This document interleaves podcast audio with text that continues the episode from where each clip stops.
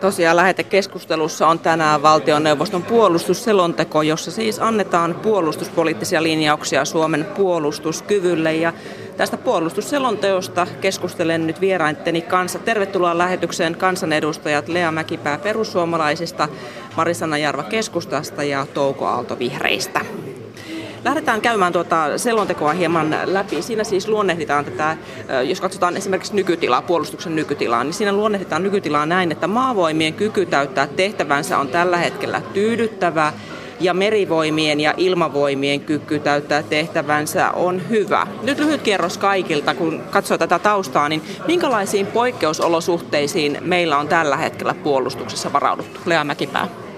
No mehän kehitämme, kehitämme tätä valmiuslakia ja meillähän on ensin tämä asepalvelus, että se luo pohjan ja sitten tämä sodan ajan joukkoja nyt kohotettiin 280 000 ja sitten on nämä hankinnat yhtenä suurena asiana.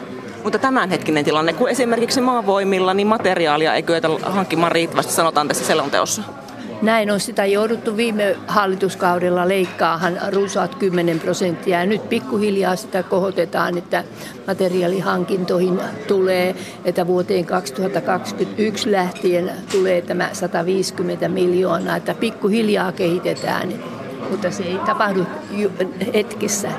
Mari Jarva, minkälainen on sinun mielestäsi tämän hetken poikkeusoloihin varautuminen? No sinänsä hyvällä tasollahan meillä on verrattuna moneen muuhun maahan, mutta äh, suhteessa siihen, että turvallisuustilanne on muuttunut, niin meidän pitäisi, pitää tarkistaa se tilanne vastaamaan näitä nykyisiä haasteita. Tällä hetkellä siihen liittyy juurikin nämä edustaja Mäkipään niin, toteamat muutokset, että mihin nyt tässä puolustusselonteolla niin pyritään sitouttamaan nyt sitten niin kuin kaikkia yli hallituskausien, että saadaan tämä tilanne niin kuin vakautettua ja että meillä olisi jälleen hyvä tilanne myös kaikissa, kaikissa näissä aselajeissa ja ja, ja koko puolustusvoimien kentällä, mutta myöskin sitten tämä kokonaisturvallisuus ja myös kansalaisten oma varautuminen on sellainen asia, johon niin pitää myös kiinnittää jatkossa enemmän huomiota. Touko Aalto pystyn näin naisten päivänä ja muutenkin yhtymään näiden viisaiden naisten sanoihin, mutta kokonaistilanne näin viime vuonna valtakunnallisen maanpuolustuskurssin läpikäyneenä voin sanoa, että perustilanne on hyvä, mutta fakta on se, että maavoimien resurssitilanne, siellä on isoja aukkoja. Ja sen takia pitää pystyä kokonaan miettimään myös sitä, että miten meidän asevelvollisuusjärjestelmää kehitetään nykyaikaisempaan suuntaan, kustannustehokkaaseen suuntaan, ettei aina tuijota vaan joukkojen määrää, vaan katsotaan myös joukkojen varustetasoa ja sitä laatua. Tässä oppositiosta on, on teiltä viestitetty muun muassa sitä, että tässä selonteossa niin tämä Ruotsi-puolustusyhteistyö jää liian vähäiselle huomiolle. Mitä te kaipaisitte siihen lisää, Touko Aalto? No mun mielestä esimerkiksi kun puhutaan tätä HX-hankkeesta ja puhutaan siitä, että Hornettien suorituskykyä korvataan, niin mä ottaisin katseen reippaammin tuonne Ruotsin suuntaan. Että mä pitäisin parhaana suorituskykyä korvaavana järjestelmänä ruotsalaisia Gripen hävittäjiä jo ihan sen takia, että aina kun puhutaan isoista hankinnoista, niin se ostohinta on vain noin 30 prosenttia. 70 prosenttia ne muut kustannukset on ylläpito, huoltokustannuksia. Jos me lähdetään hakemaan semmoinen keskeneräinen, erittäin erittäin kallis ja Suomen oloihin toimimaton Jenkki F3-hävittäjä, niin se on vähän niin kuin iPhone, että siihen ei voi hirveästi tehdä itse yhtään mitään. Suomalainen puolustusteollisuus ei voi tehdä paljon mitään, mutta näin kansankielellä Ruotsissa on semmoinen Android-puhelimen, jonka pystyy päivittämään itse ja sillä pystyy itse tekemään asioita. Niitä Gripenet saa myös paljon enemmän ja kustannustehokkaammin. Että kyllä mä syventäisin sitä perinteistä koulutusyhteistyötä, harjoitteluyhteistyötä, myös näihin hankintayhteistyöhön ja myös tässä HX-hankkeessa otan katseen kohti Ruotsia tässä puolustusselonteossa ei määritellä, ei, ei yksilöidä sitä, että kuinka monta näitä Hornettien korvaajia pitäisi olla, niin tai hankitaan, on, hinta on kyllä tiedossa, mutta että pitäisikö tarkemmin tässä vaiheessa kertoa, että montako ostetaan? Marisana Jarmo. No ensinnäkin tukeudun kyllä täysin vahvasti asiantuntijoiden varsinkin ilmavoimien asiantuntijoiden siihen kantaan sitten esitykseen, että mikä se sitten on nimenomaan se Suomen puolustusvoimien kannalta se tarve. Että siinä mielessä en, ei kyllä pysty vielä kantaa ottamaan, että kenen järjestelmä on paras. Ja, ja tuohon Ruotsin puolustusyhteistyö kehittämiseen liittyen, niin meillä on myös muilla, muissa puolustushaaroissa on paljon sitä kehittämisen varat. Meillä on sen tyyppinen, samantyyppinen alue, samantyyppinen järjestelmä sikäli myös, että jos Ruotsikin on ja on nyt päättänyt palata asevelvollisuuden piiriin, niin äh, tullaan tekemään sekä reserviläistasolla että myös sitten puolustusvoimien ja asevoimien tasolla nyt yhä tiiviimmin yhteistyötä. Siinähän ei ole määritelty sitä yhteistyön kehittymisen niin kuin sitä määrän päätä, että kuinka tiiviiksi se voi mennä. Mutta pitäisikö olla määritelty että montako niitä ostetaan tässä vaiheessa? Sehän pitää katsoa ihan samalla tavalla kuin tässä Laivo 2020 ää, hankkeessa. Sehän pitää katsoa se, että mikä on tavallaan se nimenomaan se puolustusstrategian osalta, että mikä on se kapasiteetti ja se tarve, resurssi, minkälaiset tuota, tavallaan on ne korvattavat tarpeet, koska, koska kehitys kehittyy, niin myöskin se, että ne ovat tehokkaampia nämä järjestelmät ja miten ne toimii myös yhdessä tosiaan muiden puolustusvoimien osien kanssa. Että se ei ole mikään suoraan tämmöinen yksi yhteen korvattavissa oleva, mikä esimerkiksi me maallikkona pystyisimme suoraan ilmaisemaan. Se on hyvin pitkälti asiantuntijoiden esityksen perustava esitys. Lämmäkipä. Niin tästä laivojen kohdallahan on tämä hintahaarukka noin 1,2 miljardia, onko se sitten neljä vai kuusi, mutta me tehdään ne päätökset tällä hallituskaudella. Ja sitten mitä tulee Hornetteihin, siitä voi jokainen laskea, että kun hintahaarukka on viiva 7-8 miljardia, ne on suuria asioita. Ja on laskettu, että ne on muutama sata miljoonaa aina yksi Hornetti, että varmaan tässä tulevaisuudessa joudutaan näitä tarkempia tekemään, mutta niin kuin mekään ei olla puolustusvaliokunnassa sitten kovin yksilöllisesti tehty. Ja mitä tulee sitten Ruotsin yhteistyöhön, niin kyllä selonteossa sanotaan, että entistä enemmän tiivistetään yhteistyötä. Ja sitten meillä on ollut myös koulutusta ja yhteisharjoituksia, on Iso-Britannia, Yhdysvallat, EU, että kyllä tämmöinen yhteistyö on voimaa, mutta sitten on kysyttävä, että, että missä laajuudessa esimerkiksi Ruotsin kanssa tehdään näitä hankintoja. Se ei ole poissuljettu tahdon sanoa kaksi asiaa, mikä liittyy sekä tähän laivojen hankkeeseen 2020 että tähän HX Hornetin suorituskyvyn korvaavaan hankkeeseen. Ensimmäinen sana on elinkaarikustannukset. Kuten äsken sanoin, ostohinta on vain noin 30 prosenttia ja 70 prosenttia liittyy siihen ylläpito-huoltokustannuksiin. Ja toinen on kokonaistaloudelliset vaikutukset, että mistä hankitaan, kuinka paljon niitä euroja jää myös tänne Suomeen ja miten Suomen puolustusteollisuus pystyy hyötymään siitä. Että kokonaiseuromäärä, mikä jää Suomen talouteen tai Ruotsin talouteen verrattuna siihen, että ei voida tehdä juuri yhtään mitään, kun hankitaan huomattavasti vähemmän, huomattavasti kalliimpia hankintoja ja kaikki rahat menee sinne rapakon toiselle puolelle. Ne pitää pystyä miettimään sitä. Ja tässä näkyy yksi iso jako. Suomen puolustusvoimien ylinjohto ajaa tämä jenkkimallia F-35 kuin käärmettä pyssyyn. Ja sitten taas tekninen asiantuntijavalmistelu ja niin kuin upseerit muun muassa, missä on käynyt juttelemassa aiheesta, he oikeastaan jakaa pitkälti kaiken sen, mitä minä tässä ääneen nyt sanon. Mari Sanajärva. Niin, ainakin puolustusvaliokunnan jäsenä voi todeta, että ei kyllä minkäänlaista poliittista ohjausta kyllä nyt ole ainakaan meidän suunnasta siihen, että mistä nämä hankinnat pitäisi tehdä. Ja nykyäänkin, niin vaikka Hornetit on, on ollut meillä käytössä, niin sekä tähän kokoonpanoon että huoltoihin, niin meillä on ollut vahvasti täällä omaa osaamista. Myös Suomessa se on, se on keskeinen asia myöskin tulevissa hankinnoissa, mutta me ei voida myöskään kytkeä siihen kovin paljon ulkopoliittisia, varikaan mitään talouspoliittisia kytkentöjä sitä kautta, että se voisi haitata meidän oman puolustus, puolustus tuota, näiden keinojen, keinojen tuota, että se heikentäisi meidän puolustuskykyä. Se on oltava kuitenkin se ensisijainen, miten se palvelee meidän puolustustaktiikkaa ja toimintaa sitten mahdollisen kriisin sattuessa.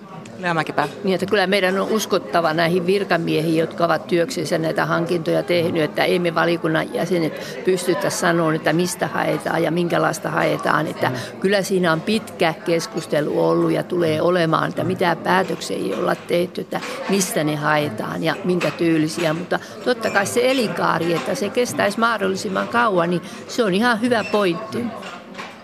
Poliitikkojen tehtävä on ehkä antaa niitä kehyksiä, niitä tiettyjä niin kuin peruskulmakiviä, mitkä on pakko ottaa huomioon. Ja minä edellytän sitä, että kokonaistaloudelliset vaikutukset ja elinkaarikustannukset otetaan huomioon ja ne on keskeisiä asioita, kun tehdään sitä päätöstä, mikä hankitaan. Sitten kun arvioidaan suorituskykyä, siihen minun oma kapasiteetti ei enää niin paljon riitä, mutta poliittiset taloudelliset, yhteiskunnalliset reunaehdot, se on meidän poliitikkojen tehtävä ja sen minä tahdon sanoa ääneen tässä ja nyt. Ja tosiaan 2020-luvun alussa tuon selonteon mukaan näiden Hornetien seuraajien hankintapäätös on sitten tulossa. Sitä jäämme sinne asti odottelemaan, mutta siirrytään nyt hieman toisenlaiseen aiheeseen. Sekin tässä puolustusselonteossa on esillä. Tänään vietetään naisten päivä ja nostan sen takia naisten vapaaehtoisen asepalveluksen tähän, tähän esille. Tasa viikko sitten itse asiassa niin naisten vapaaehtoisen asepalveluksen haku päättyi ja tänä vuonna ennätykselliset 1100 naista haki tähän vapaaehtoiseen asepalvelukseen. Puolustusvoimien mukaan siis vuodesta 1995 reserviin on koulutettu yhteensä yli 7400 naista ja tuosta vuodesta 1995 astihan naisten vapaaehtoinen asepalvelus on ollut meillä mahdollista. Puolustusselonteossa nostetaan siis esille tosiaan tämä naisten vapaaehtoinen asepalvelus. Siinä puhutaan, että sitä aiotaan kehittää osana kokonaisjärjestelmää. Marisanna Jarva, sinä olet itse armeijan käynyt nainen ja olet toivonut muun muassa naisten voimavaroja käyttöön maanpuolustuksessa. Mitä tarkoitat sillä, mitä voimavaroja? No, tarkoitan nimenomaan sitä, että vaikka meillä on vapaaehtoinen varusmieskoulutus käytössä Suomessa, mikä on erittäin hyvä asia ja kertoo siitä suosiosta juurikin, että sinne hakeutuu nyt, hakeutuu nyt ennätysmäärä naisia, niin kuitenkin meillä on sodan joukot määritelty tietyllä tavalla. Ja, ja en pidä sitä tarkoituksenmukaisena, että meillä esimerkiksi kutsuntojen laajentamisella kaikilla nimenomaan tähdättäisiin siihen, että naisia mahdollisimman paljon koulutukseen. Meillä ei ole tarvetta siihen eikä myöskään resursseja.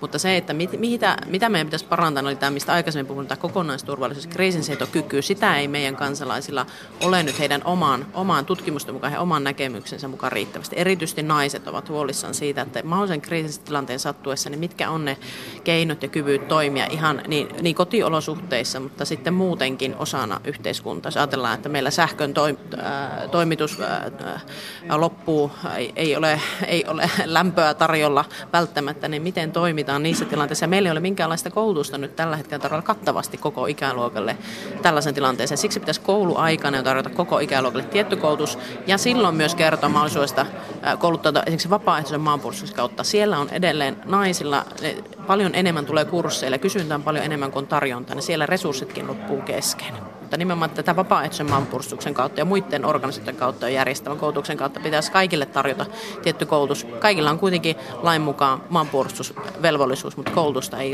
tarjota nyt kaikille. Jouko Aalto. Näin naistenpäivän kunniaksi olisin toivonut, että tässä selonteossa olisi sanottu muutakin naista kuin kaksi virkettä. Se on ihan hyvä asia, että kriisinhallinnassa pyritään lisäämään naisten määrää, mutta kyllä minä itse laajentaisin kutsunnat myös koskemaan naisia. Suomessa ei ole yleinen ja yhtäläinen asevelvollisuus tilanteessa, jos vain 40 prosenttia ikäluokan miehistä suorittaa asepalveluksen. Kyllä mä itse näkisin, että kun siinä on jo voimakkaasti valikoivuutta nyt, niin sitä valikoivuutta voidaan myös lisätä ennen kaikkea ensin naisten kutsuntojen kautta. Ja sen kautta voidaan myös miettiä sitä, jos on iso huoli siitä reservistä, niin ei tarvitse tällä tapaa tehdä tämmöistä laskennallista kikkailua, että sodan ajan perustamisjoukot, varusmiehet, rajajoukot lisätään tähän sodan ajan joukkoon ja sitten saadaan 50 000 lisänumero tähän tämä, mistä puhuttiin, mistä Jussi Niinistö, puolustusministeri Niinistö puhuu, niin se on enemmän tämmöinen laskentatapa kikkailu, kun nyt oikeasti olisi sodan ajan joukkojen määrää lisätty. Mutta tällä tapaa reserviä voidaan myös vahvistaa ja monipuolistaa. Naiset osaa, naiset pystyy. Perussuomalaisillahan te, teillä turvallisuuspoliittisessa ohjelmassa 2015 sanotaan, että, että kannatatte yleistä asevelvollisuutta ja, ja kannatatte naisten osallistumista kutsuntoihin tai muuta järjestelyä, joka edesauttaa maanpuolustustietouden leviämistä. Lea Mäkipää, mitä pitäisi opettaa sitten naisille, että maanpuolustustietous lisääntyisi ihan käytännössä? No ensinnäkin haluan sanoa, että mä olin säätämässä tätä 95 Elisabeth Reenin aikana oli ministeri, että se on ihan ollut miellyttävää ja mun mielestä tämä pitää edelleen olla vapaaehtoisuuden pohjalla. Mutta esimerkiksi jos ajatellaan on nuoria miehiä tai naisia, kun puhuit tästä keskeyttämisestä, niin pitäisi lähettää tai antaa tietoa niin koulukasvatusta toisen asteen koulutukseen, lukion tai ammattikouluun, että he voisivat tietää, että mitä tämä armeija touhuu oikeastaan käsittää, että se tulisi niin kuin tutummaksi. Ja muistan Pirkanmaalle lähettiin pari vuotta sitten naisille tämmöinen kutsunta, kutsu, oliko neljä, viisi tuhatta, ja ne olivat mielissään, että se oli hyvää informaatiota, mutta ei sieltä sitten paljon sen enempää niitä ihmisiä lähtenyt tähän armeijaan. Ja kyllä täytyy sanoa, että tätä pitää kehittää, että muistaakseni nyt on pystytty naisia kouluttaa, että korkein, onko hän majuri, joka on koulutettu tuolla armeijassa, että se on kyllä hyvä ja kyllä kriisihallintatehtävissä on jo muutama prosentti naisiakin, että, että he ovat tasa-arvoisia ja heitä kohdellaan tasa-arvoisesti, että kehittää, mutta ei meillä ole varmaan varaa nyt tuota tämmöiseen yleiseen asevelvollisuuteen. Mutta mitä ihmeellistä siellä armeijassa opetetaan sellaista, mitä ei opi tavallisessa elämässä täällä? Niin, no itse vuoden siellä olleena, niin kyllä se on jos sinä viikon kaksi oot siellä metsässä ja mietitään, että miten puolustetaan aseellisesti, jos vihollinen hyökkää ja pidetään itsestä huolta, pysytään lämpimänä siellä 30 asteen pakkasessa esimerkiksi. Ne on tietysti siihen niin kuin, maanpuolustukseen ja siihen sotilaalliseen niin kuin, tilanteeseen liittyvää koulutusta, mutta ehkä olennaisempaa on niin kuin, myös se, että miten toimit poikkeustilanteessa, joka on henkisesti ja fyysisesti raskas tilanne.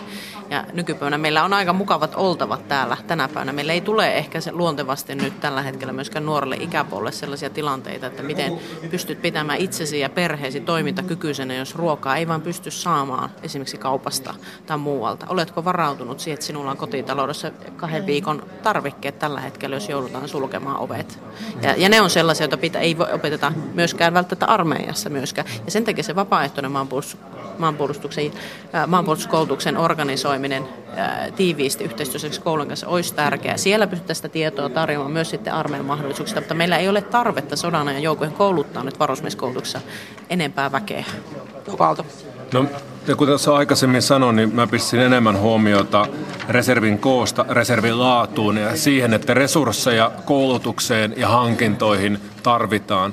Ja sen takia pitäisi pystyä pohtimaan muun muassa sitä, että onko tämä nykyinen nämä palvelusajat enää niin kuin vastaako ne tarkoitustaan. Minä olen pohjois prikaatissa yhdeksän kuukautta palvelus sotilaspoliisina ja voin kyllä sanoa, että puolet siitä ajasta olisi voinut tehdä helposti lyhyemmin, kuten kuka tahansa muukin. Että sitä voi oikeasti miettiä, pitäisikö sitä tiivistää sitä koulutusaikaa, ottaa yhä enemmän valikoiden ihmisiä ja panostaa nimenomaan siihen, että on kaikilla ajantasaiset koulutusmahdollisuudet, varusteet ja välineet. Se on se kaikkein tärkein juttu, että pitäisi niin nykyaikaiseen sodankäynnin suuntaan mennä ja pitää huolta niistä resursseista. Koulutusaikojen tiivistäminen. Pitäisikö tehdä Lea Mäkipää? Tästä näin, että nykyään on alin määrä vajaa puoli vuotta ja sitten on vajaa yhdeksän vuotta ja vajaa vuosi. Että mun mielestä kyllä tämä kuusi kuukautta ja siitä on otettu se 15 päivää pois, niin kyllä se nyt on kestettävä vapaan miestenkin ja on mielestäni hyvä. Ja sitten, että totta kai siellä pitää olla sitä laadukasta koulutusta, monipuolista, että, ja ettei vaan yksin sitä aseen käyttöön, mutta kyllä se Kyllä se varmaan on tuota tarpeellista, tämä kuusi kuukautta ainakin jokaiselle. Tähän voi sanoa sen, että kysymys ei ole siitä, että minkä ihminen kestää, vaan mikä on järkevää ja myös puolustusvoimien kehittämisen kannalta järkevää ja tulevaisuuteen katsomista. Siitä on kysymys. Niin, puolustusministeri on ihan asiallisesti esittänyt, että meillä voisi olla useampi saapumiserä juurikin sen takia, että meillä olisi valmiudessa tietty joukko aina erilaisiin tilanteisiin, jotka on varusmieskoulutuksen käyneet. Ja myös sodan ajan joukkoihin sisällytetään jatkossa myös varusmieskoulutuksen käynyt, jolla on tietty jo, jo riittävä koulutus. Siksi on myös tärkeää käydä tätä läpi, että mikä on se koulutuksen määrä ja taso. Ja huomaan, että tämä on sellainen aihe, että tästä varmasti tulevaisuudessakin keskustelu jatkuu. Kiitoksia kuitenkin tästä kansanedustajat Lea Mäkipää, Marisanna Jarva ja Touko Aalto. Kiitoksia ja oikein hyvää kevättä teille kaikille.